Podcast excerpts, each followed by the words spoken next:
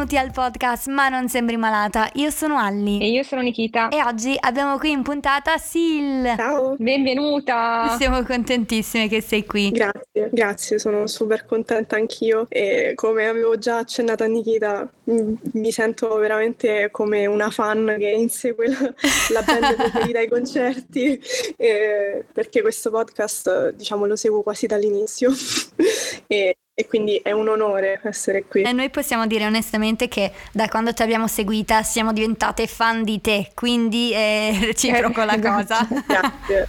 Stavo per dire la stessa cosa. Per chi invece non ti conosce, che tra poco diventeranno anche i tuoi fan sicuramente, quanti anni hai? Da dove vieni? Che fai nella vita? Ok, allora, sono Sil, all'anagrafe Silvana, ho 27 anni, vivo in provincia di Roma e adesso sparpaglio un po' le mie etichette. Eh, allora, sono una biologa innanzitutto, specializzata nell'ambito vegetale. Lavoro part-time come tutor per studenti e sono una persona appartenente alla comunità LGBT eh, in quanto sono una persona non binaria. E ho tanti interessi, sono un po' nerd, eh, divoro manga, anime, serie tv e, e insomma sono anche una persona sportiva, questo c'è da dirlo, e sono una persona malata. Ecco, ed è per questo che sei in puntata oggi con noi, giusto? Esatto. Vorresti raccontarci la tua diagnosi o le tue diagnosi? Allora, per adesso io ho solo, dico solo perché non si sa mai nella vita, ho solo una diagnosi di endometriosi e adenomiosi che ho ottenuto recentemente, diciamo nel 2020. E però vorrei dire che la mia storia con la malattia e con la cronicità inizia molto molto presto. E magari faccio una piccola parentesi su, diciamo, sulla mia infanzia perché secondo me è importante anche questo per capire anche come sono arrivata qui oggi. Che comunque quando parlo della malattia magari può sembrare che mh, ho una certa maturità in questo senso, che appunto però deriva da tutta la mia esperienza. e, ehm, e infatti dicevo che appunto dal, già dall'infanzia io non sono mai stata una persona particolarmente eh, sana, diciamo non, non, rientravo mai nel canone di persona sana, mi, mi, ammalavo molto spesso e diciamo ho avuto tutti i virus più famosi che si possono incontrare nella vita qui in Italia e, e quindi diciamo già da piccola ero molto debole. E poi in realtà il mio incontro con la cronicità è eh, avvenuto nel, circa nel 2017, in cui sono stata ricoverata per un mese intero in ospedale a causa di una mononucleosi. E quindi già lì la mia vita è stata completamente stravolta perché appunto ho avuto per un mese la vita completamente interrotta e, e, stavo comunque male, abbastanza male e quindi già da quel momento ho dovuto diciamo imparare a ricalibrare la mia vita in funzione della mia salute e quindi ecco appunto la mia esperienza con la cronicità nasce anche da, da questi vissuti. Però appunto la, diciamo, la, cosa di cui parlo più spesso adesso è l'endometriosi che eh, in realtà è una malattia che porto con me da moltissimo tempo, eh, di cui però non sono riuscita ad ottenere una diagnosi presto, diciamo. Perché appunto di, per l'endometriosi io penso di aver incominciato a soffrire già da bambina, addirittura prima del menarca, quindi prima della prima mestruazione in assoluto. E, ed è stato un percorso veramente molto travagliato da questo punto di vista per arrivare ad una diagnosi. Eh, perché infatti da bambina appunto io lamentavo questi sintomi che eh, erano sostanzialmente dei mal di pancia molto molto forti eh, che comparivano in momenti assolutamente casuali eh, che però erano debilitanti appunto per, per una bambina e nessuno riusciva a dare una spiegazione a questi sintomi e quindi ad un certo punto dopo vari incontri con medici eh, finivano tutti per gettare la spugna no? e quindi di pensare che fosse soltanto un po' d'ansia, un po' di colite, eh, un po' di problemi con l'alimentazione, con l'intestino e quindi insomma mh, diciamo che fin da, dall'infanzia e in tutta l'adolescenza sono stata un po' abbandonata a me stessa con, con questa sintomatologia che non trovava un nome. E chiaramente questa cosa è andata peggiorando nel tempo perché poi ovviamente con l'arrivo delle mestruazioni si è tutto ingigantito e quindi eh, i sintomi sono diventati più pesanti soprattutto durante la fase mestruale del ciclo. E questa situazione è continuata per tutta l'adolescenza ovviamente eh, peggiorando in modo graduale, nel senso che appunto se prima lamentavo dei mal di pancia sporadici, eh, durante l'adolescenza questi mal di pancia diventavano sempre più forti, comparivano eh, durante tutti i giorni della fase mestruale del ciclo, poi sono iniziati a comparire anche durante l'ovulazione, poi anche in momenti fuori da diciamo le fasi principali del ciclo mestruale. E quindi insomma hanno iniziato a diventare parecchio invalidanti, però appunto per tutto questo tempo non c'era nessuna diagnosi, non c'era nessuna risposta da parte del mondo medico e, ed ero sostanzialmente sola. Cavolo, Sil, cavolo. E poi essendo stata male fin dall'infanzia, insomma, ehm, abbiamo due diagnosi diverse, ma posso comprenderti, ecco. Quindi è dura, è dura perché poi quando ti dicono cavolo per la tua età sei matura, fai discorsi molto maturi, esatto. sì grazie ai miei traumi praticamente, ma va bene. è proprio però, eh, davvero, mh, mm, ti capisco e, e, ti sono vicina. In tutto ciò ho una domanda, e quando è che i sintomi hanno iniziato a intensificarsi, cioè nell'adolescenza, se mi ricordo bene, mi avevi detto proprio quando è comparso il menarca, giusto? O più tardi? Sì. Sì, allora diciamo che durante, eh, allora io ho avuto il menarca a 13 anni e eh, per i primi anni eh, da, dal mio punto di vista non erano così invalidanti i sintomi, però chiaramente non erano normali, quindi comunque non rientrano in un quadro di salute generale. Eh, però posso dire che hanno iniziato a diventare sempre più intensi verso già i 18 anni, in cui avevo iniziato anche a prendere antidolorifici. E eh, Ovviamente prendendo antidolorifici io in qualche modo ho silenziato i sintomi che provavo, perciò per parecchi anni ho mascherato, diciamola così, la sofferenza e quindi non ero neanche in grado di capire quanto effettivamente stessi soffrendo davvero, quanto c'era di suggestione, perché ovviamente mi è stato detto anche questo, e, e quanto fosse normale. Quindi banalmente con gli antidolorifici io non ho più capito se eh, ero in una condizione di malattia oppure no. Tutto ciò fino al 2020, appunto, che è stato un po' l'anno di svolta. Nel 2020, quindi eh, l'anno di svolta perché? Cosa succede nel 2020? Allora, nel 2020 è successo intanto che um, ho parallelamente ho iniziato ad informarmi un po' di più sulle varie possibili malattie perché comunque eh, avevo già delle persone intorno che mh, mm, avevano l'endometriosi e quindi potevo magari chiedere qualche dettaglio senza però andare mh, mm, a chiedere cose un po' in profondità. E ho iniziato anche a cercare su internet delle informazioni sui miei sintomi eh, perché comunque come vi dicevo prima, non avendo uno stato di salute generale molto al top, eh, parallelamente io avevo anche altri problemi di altra natura, ho avuto diverse infezioni anche proprio del, del tratto urinario, e, mm, infezioni anche del tratto genitale interno, quindi mh, mm, un bel minestrone di, di malattie, per cui comunque ho iniziato a fare diverse ricerche. E mi sono imbattuta spesso nell'endometriosi, soltanto che appunto nel, già nel 2020 non si trovavano chissà quante informazioni, quindi c'era da affidarsi più che altro alle esperienze delle persone.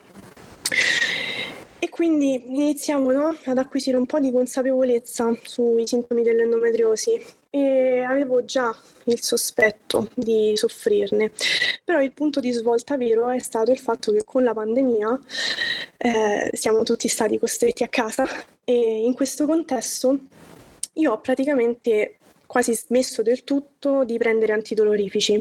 Quindi se prima magari, per esempio, eh, ad ogni ciclo mestruale io prendevo, mm, consumavo magari una scatola intera di antidolorifici per 6-7 giorni, perché avevo anche un, una fase mestruale parecchio lunga, eh, durante la pandemia ho cercato di tagliare e di non assumere più niente, un po' anche per capire come potessi stare senza farmaci. E quindi in questo contesto, quindi stando a casa senza fare niente, in diciamo una relativa tranquillità, perché comunque in un contesto abbastanza sereno, eh, ho notato che eh, i sintomi erano degenerati a livelli assurdi, nel senso che senza farmaci io non ero proprio più in grado di vivere. E quindi passavo magari intere giornate a letto nel dolore, avevo delle fasi acute di dolore che io distingo da quelle croniche perché si manifestano con un'intensità a volte anche spaventosa rispetto magari a quello che io chiamo dolore di sottofondo, che è quel dolore magari un po' più costante nelle giornate, però gestibile, con cui comunque si può vivere. E mh, avevo appunto queste fasi acute veramente spaventose di dolore e, e, queste cose mi hanno fatto pensare che forse era veramente un attimo il caso di indagare e di vedere se i miei sospetti erano fondati, però chiaramente non è andato in modo lineare assolutamente, neanche nel 2020. Mamma mia, non posso immaginare quanto dolore. Cioè, Mamma mia, veramente sì, sì, tanto, infatti. veramente tanto. E quindi da lì hai, hai, capito che senza antidolorifici non riuscivi neanche ad alzarti dal letto praticamente. E quindi che hai fatto? Esatto, quindi appena si sono state allentate le restrizioni per eh, il lockdown, insomma, la prima cosa che ho fatto è stato prendere appuntamento con la mia ex ginecologa, ovviamente, che eh, appunto mi vedeva periodicamente ogni anno e chiaramente io ogni anno andavo lì e lamentavo i miei sintomi. Però, come spesso capita, purtroppo per noi persone malate, eh, tutti questi sintomi venivano minimizzati e ricondotti a una volta all'intestino, una volta a una sindrome premestruale, una volta al periodo di stress, una volta un'alimentazione sbagliata.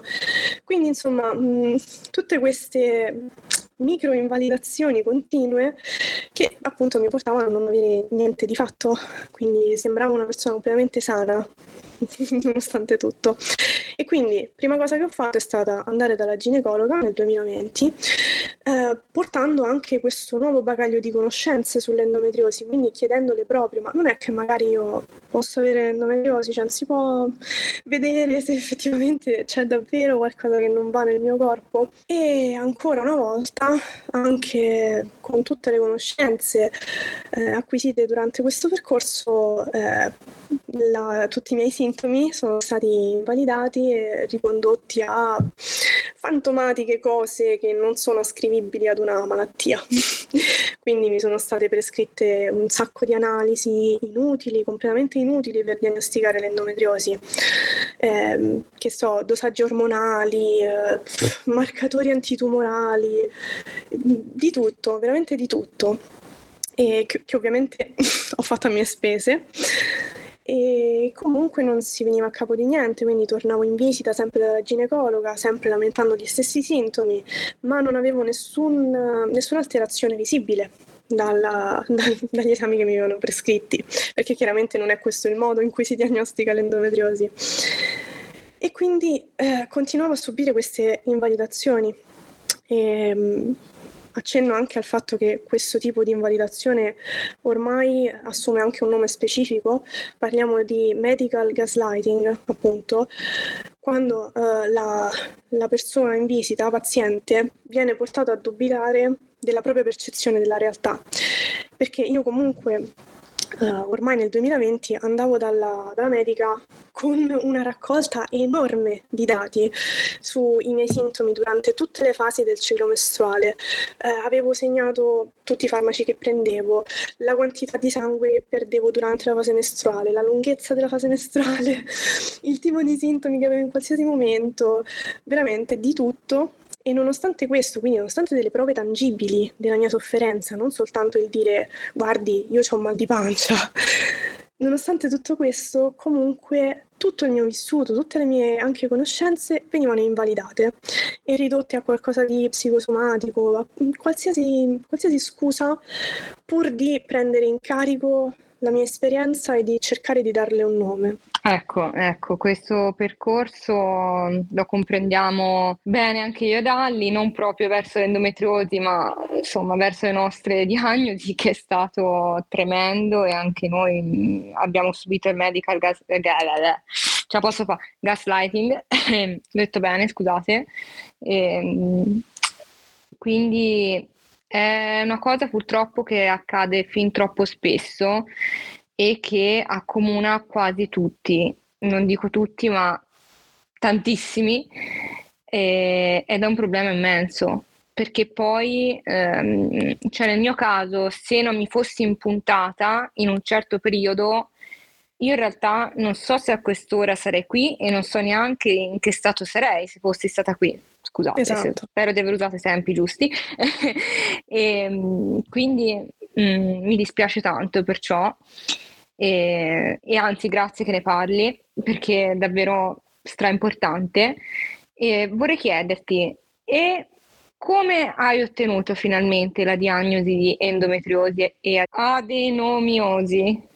Giusto? Sì. Allora, beh, è stato, è stato travagliato anche questo perché appunto dopo l'ennesima visita dalla ginecologa io ho deciso di cambiare medico e quindi ho iniziato a cercare altre figure che potessero essere competenti proprio in endometriosi.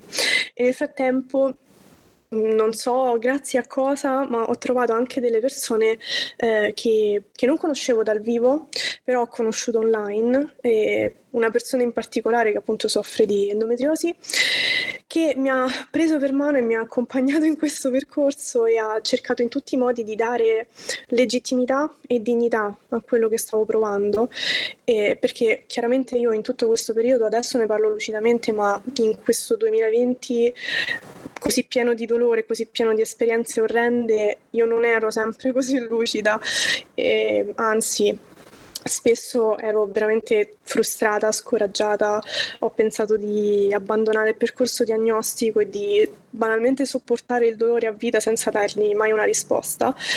E quindi appunto grazie a questa persona in particolare ho avuto le energie per continuare e per non arrendermi. E questa stessa persona mi ha consigliato appunto un medico specializzato proprio in endometriosi che potesse darmi una risposta.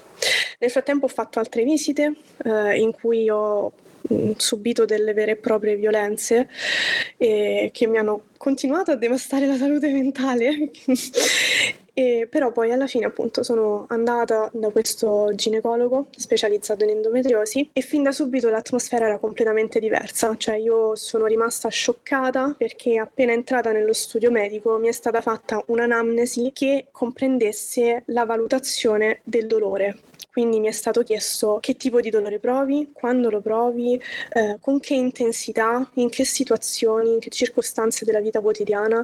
E questa cosa non mi era mai stata fatta. Io non avevo mai ricevuto così tanta legittimazione del mio dolore. E quindi sono rimasta già sconvolta per questo, perché appunto eh, non mi aspettavo che bastasse descrivere il dolore per poter diagnosticare questa malattia. E invece a quanto pare già soltanto per i dolori che riportavo rientravo chiaramente nel quadro di endometriosi. Però comunque questo non bastava per farmi la diagnosi perché eh, dalle, dalle, ecografie che mi sono state fatte effettivamente il mio corpo sembrava sano, quindi non c'erano delle alterazioni visibili. Quindi fortuna vuole, tra tantissime virgolette, che in quello stesso periodo io avevo un'infezione in corso, eh, un'infezione che era anche abbastanza in uno stato avanzato perché eh, mi, dalla, diciamo, dal tratto genitale esterno era riuscita ad arrivare anche alle tube. E quando un'infezione genitale arriva alle tube diciamo, può essere parecchio dannosa perché potrebbe sia diffondersi al resto dell'addome sia portare proprio a infertilità e quindi diciamo in una situazione abbastanza complessa. E quindi per questa circostanza qui io davvero Purtroppo è una cosa orrenda, ma sono stata molto fortunata in questo senso perché grazie a questa infezione io mh, mi hanno potuto ricoverare in ospedale d'urgenza e mi hanno potuto operare subito. Quindi appena vista questa situazione io sono stata operata subito, il giorno dopo. E grazie a questo intervento chirurgico così inaspettato è lì che ho ricevuto la diagnosi eh, perché appunto è stata, mi è stata asportata una tuba che appunto non era più funzionale, mi è stata curata l'infezione, però allo stesso tempo durante questo intervento chirurgico in laparoscopia mi hanno anche rimosso delle lesioni di endometriosi che erano sì eh, piccole, nel senso che appunto non erano visibili con l'ecografia, però c'erano. Quindi mi è stata fatta la diagnosi. Cavolo, Cavolo, cioè quindi sì, praticamente è grazie, tra virgolette, sempre all'infezione che tu hai avuto questa diagnosi, perché altrimenti capace che ci sarebbe voluto ancora del tempo. E, esatto. Comunque è pazzesco perché ci sa diverse cose in comune, perché io tipo è grazie sempre al discorso che dopo tipo un quarto d'ora di camminata mi sono fratturate entrambe le tibie e lì i dottori campanellino d'allarme, ah ma forse c'è qualcosa che non va e da lì ecco però sempre grazie a qualche disgrazia che comunque ho ricevuto la mia diagnosi, quindi ti capisco. Cioè si è felici ovviamente di avere la risposta però è eh, non, è, non, è, bello. Sì, la fortuna e la sfortuna, non, si, non, saprei neanche come definirlo, però ecco, meno male, tra virgolette, che, eh, che è successo tutto ciò, se lo vogliamo, oddio, dirlo così sono un po' brutto, però almeno, ecco, almeno si, sappiamo cosa ci abbiamo.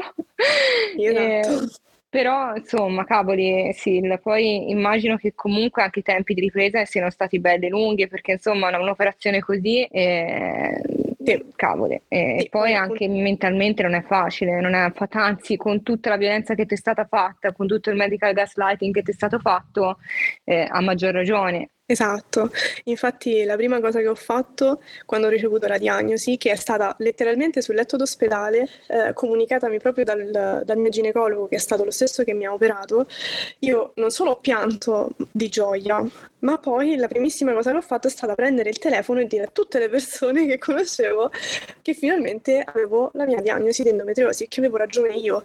E, e ho scritto anche alla mia ex ginecologa proprio per dimostrarle quanto fosse stata incompetente in questo senso. E quindi è stata una vera e propria vittoria nonostante nonostante venisse appunto da tutto questo dolore, terrore, violenza, però è stata così.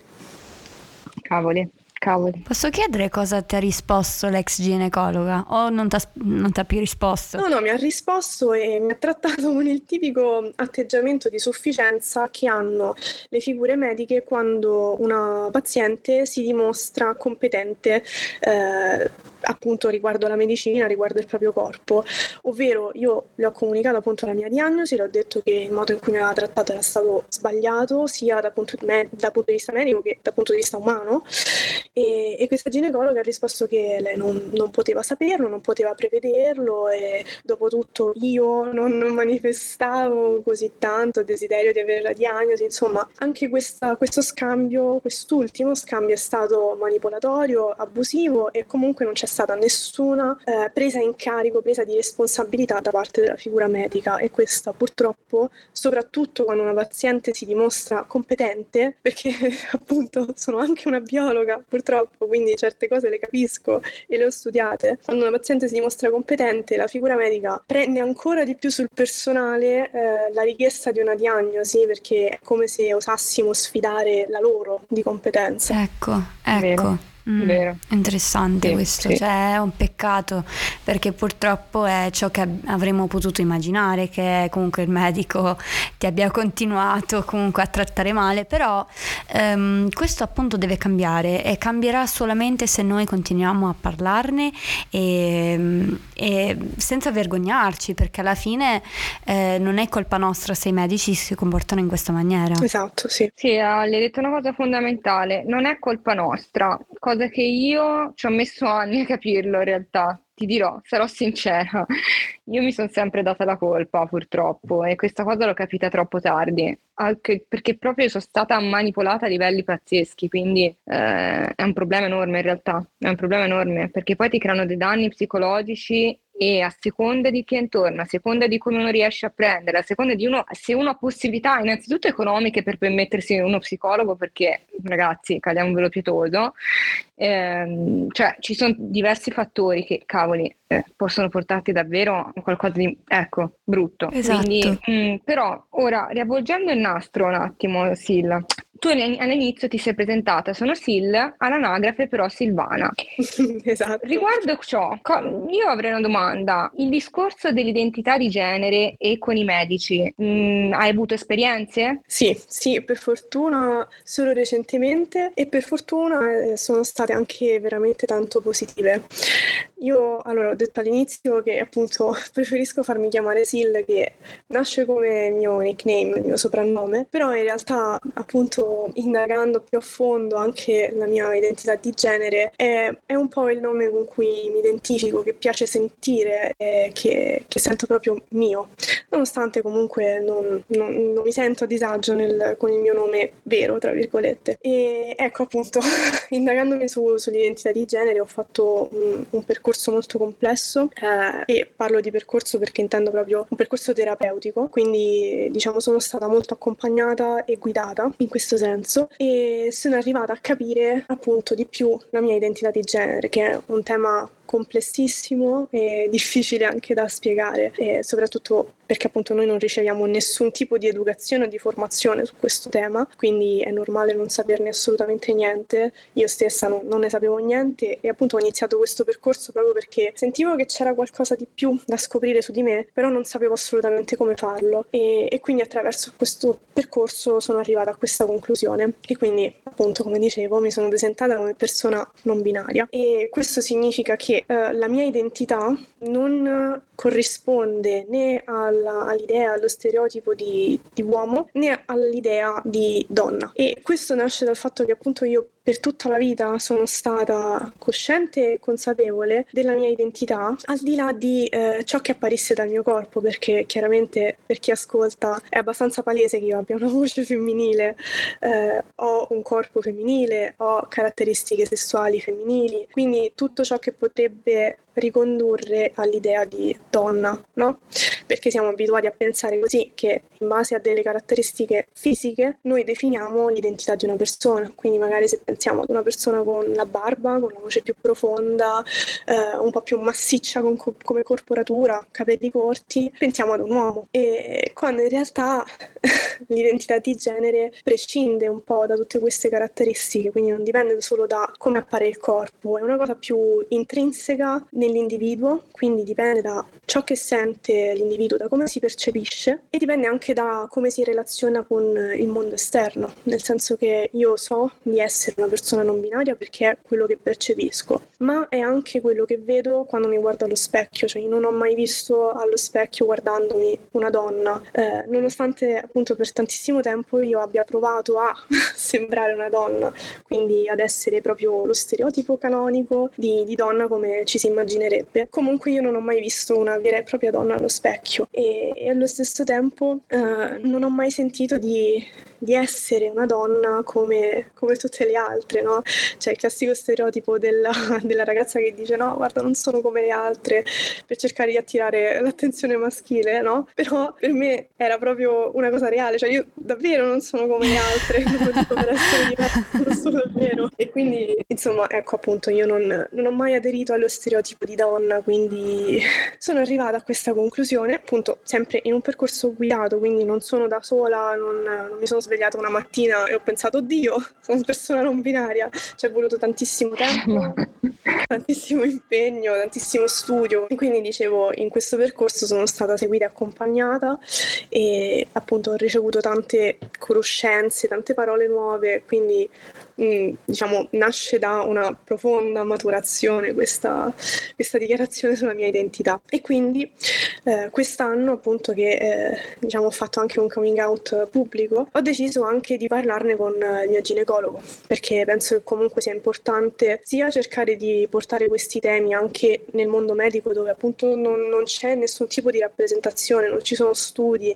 non, non c'è niente, e i medici non hanno formazione, non ne ricevono assolutamente e penso anche che sia importante, in quanto comunque può eh, impattare direttamente su, anche sulla mia terapia, no? E quindi ho deciso di fare coming out anche con il mio ginecologo e devo dire che l'esperienza con lui è stata super positiva perché appunto mi sono sentita ascoltata e accolta, non c'è stato nessun giudizio da parte sua e c'è stata anche totale professionalità, nel senso che appunto è stato lui stesso a dirmi che non ha ricevuto formazione su questo tema e che eh, non, non ha competenze specifiche su come trattare il mio caso, però comunque si è messo a totale disposizione per questo mio caso, quindi è stata una cosa veramente molto molto bella, soprattutto considerando da che tipo di esperienze venivo. Ecco, il fatto che si sia messo a totale disposizione e abbia ammesso, ammesso, voglio sottolineare, di non avere competenze a riguardo, ehm, è molto molto importante.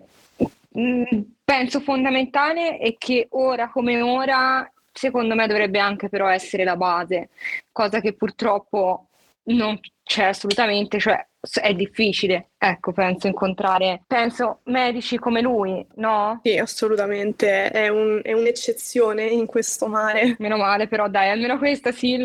Infatti, a me fa molto Madonna. piacere sentire ciò, veramente tanto piacere.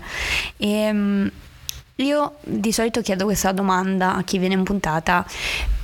Se sta ascoltando qualcuno che ha avuto esperienze simili alla tua, avresti qualche parola di incoraggiamento, consiglio, eh, parole di saggezza magari da condividere con loro?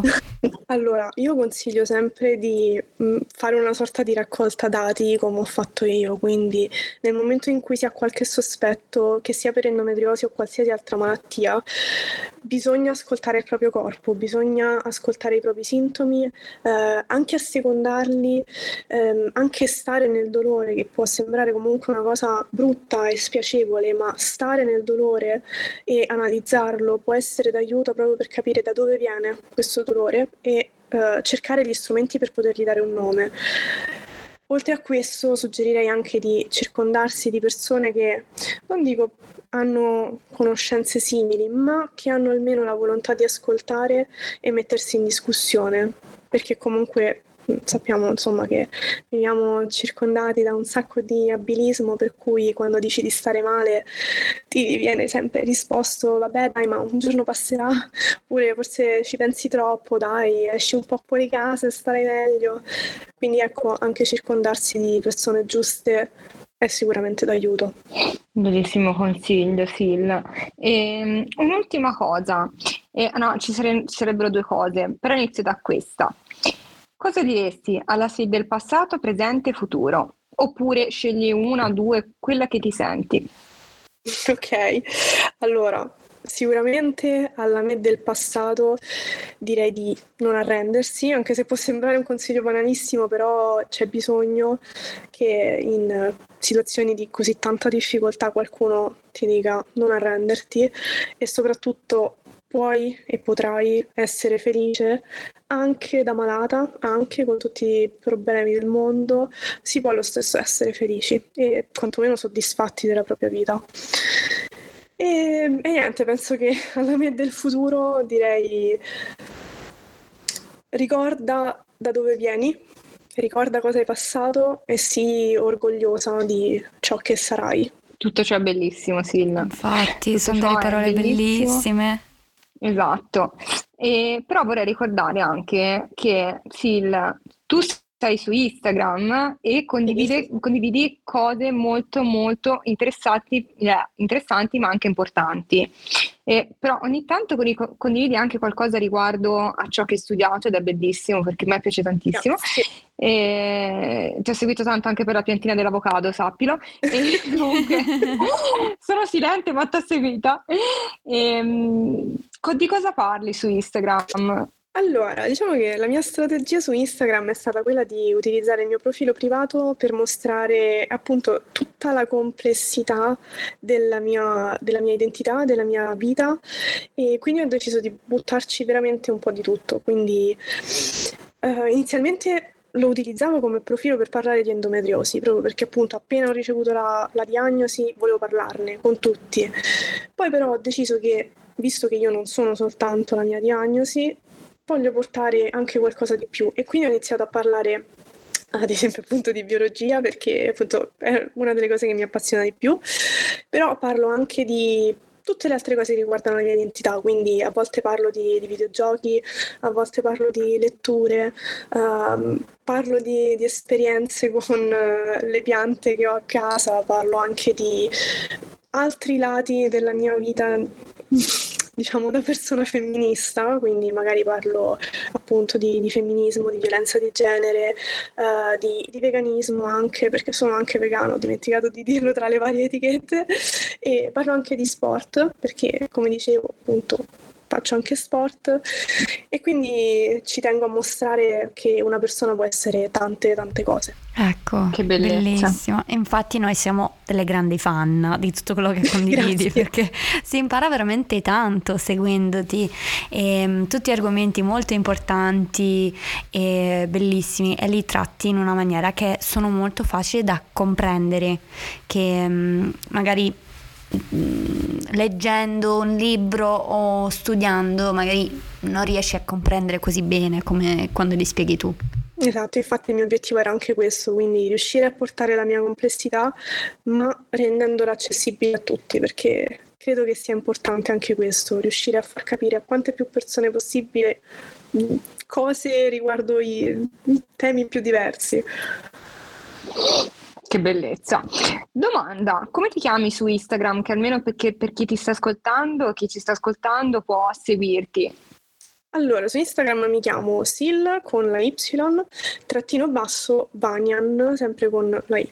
Benissimo. Perfetto. E noi invitiamo tutti quanti ad andare subito a seguire Sil e um, ringraziamo te Sil per essere stata con noi oggi per parlare di tutti questi bellissimi argomenti. Speriamo che tornerai a presto perché veramente è stato bellissimo parlare con te oggi. Grazie. Concordo con Ali. Grazie di cuore. Vogliamo anche ringraziare tutti coloro che stanno ascoltando questa puntata. Ehm, mandiamo degli abbracci a tutti. Un abbraccio grande a tutti.